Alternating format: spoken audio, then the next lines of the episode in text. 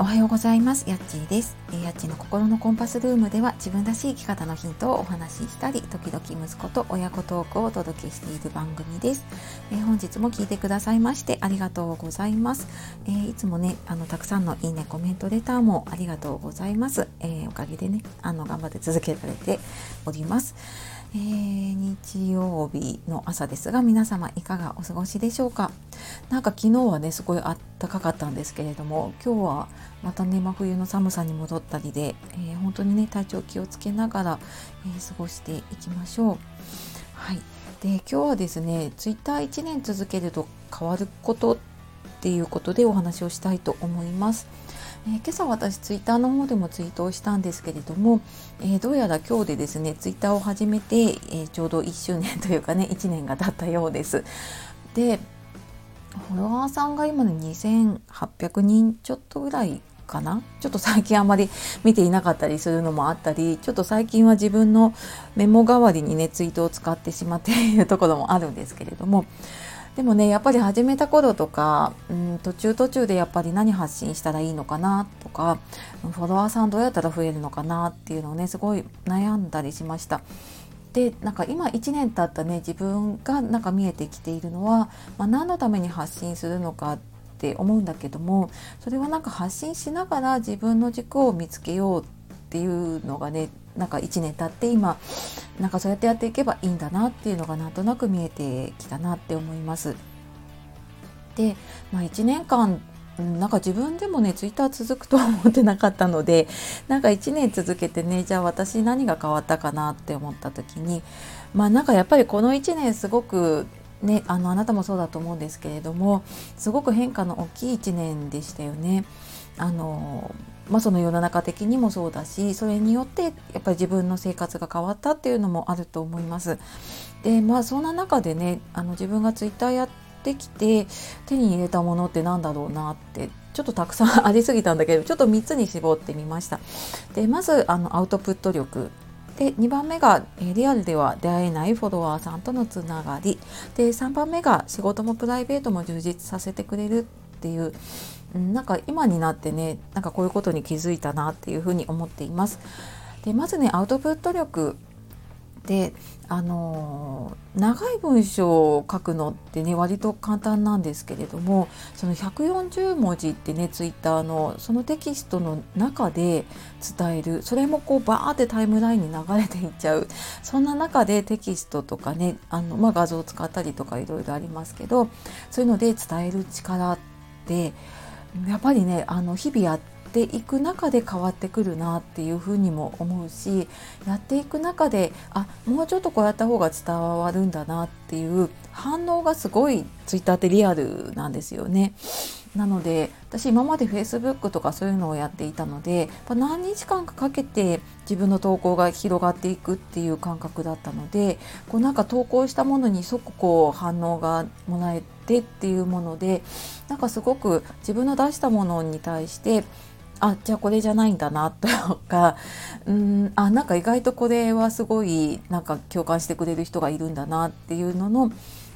なんかそういうアウトプット力がねすごく磨かれるものだなと思っています。で2番目のリアルでは出会えないフォロワーさんとのつながりっていうので、まあ、もちろんねやっぱり SNS 上だから出会えた方っていうのがたくさんいてうんまあ、もちろんいいところばかりじゃないしね、あのー、私も何人かやっぱりブロックしてる方とかもいますってそういうのもあるんだけれども、まあ、そんな中でね自分が良かったなって思うのはうん、まあ、1年ぐらい経って結構最初の頃からつながっている方でなんかお互いに励まし合ってきたりとかうんでやっぱりなんかこうずっとそういうね SNS 上でツイッター上だけれどもずっとなんかつながっていると何ていうのかなこう義理で何かいいねしなきゃとかねこうなんか、えー、ツイート見なきゃとかじゃなくでなんか損得感情とかもなしであいいねしてもらったからいいねしようとかそういうのとか全くなしでなんかお互いに頑張っているものを応援し合える人。でなんか私も そういうスタンスなので結構なんか同じようなね方フォロワーさんとつながれているかなっていうふに思っています。で、え、3番目が仕事もプライベートも充実させてくれるっていうことで、まあ、そもそも私あのブログを始めるからっていうことでやっぱツイッターやった方がねブログ拡散できるからっていうので始めました。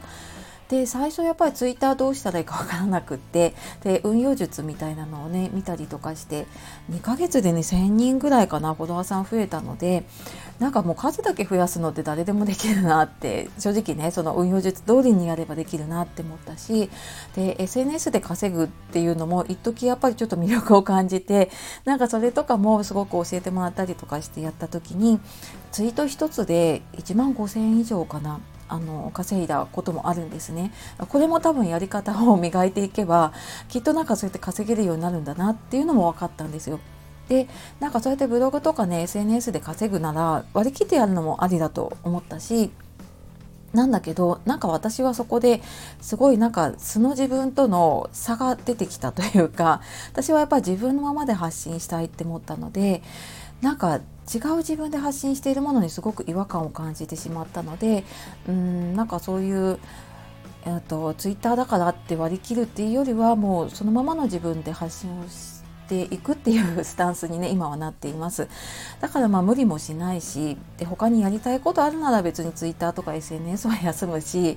なんかそれよりもね自分の大切な人だったり大切なものとかあとはね自分自身っていうのももちろん大事にしていきたいなっていうふうに思っています。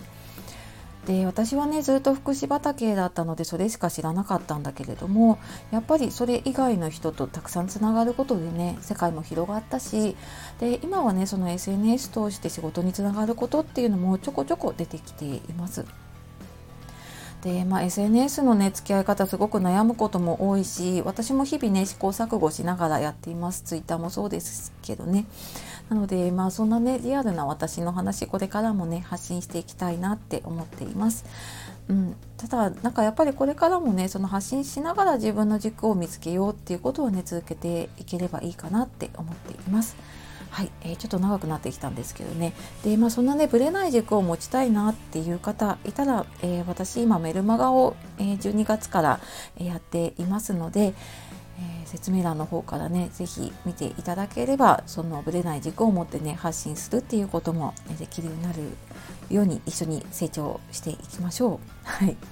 というわけで、えー、今日もですね最後まで聞いてくださいましてありがとうございました。えー、素敵な一日をお過ごしください。えー、やっちがお届けしました。さようならまたね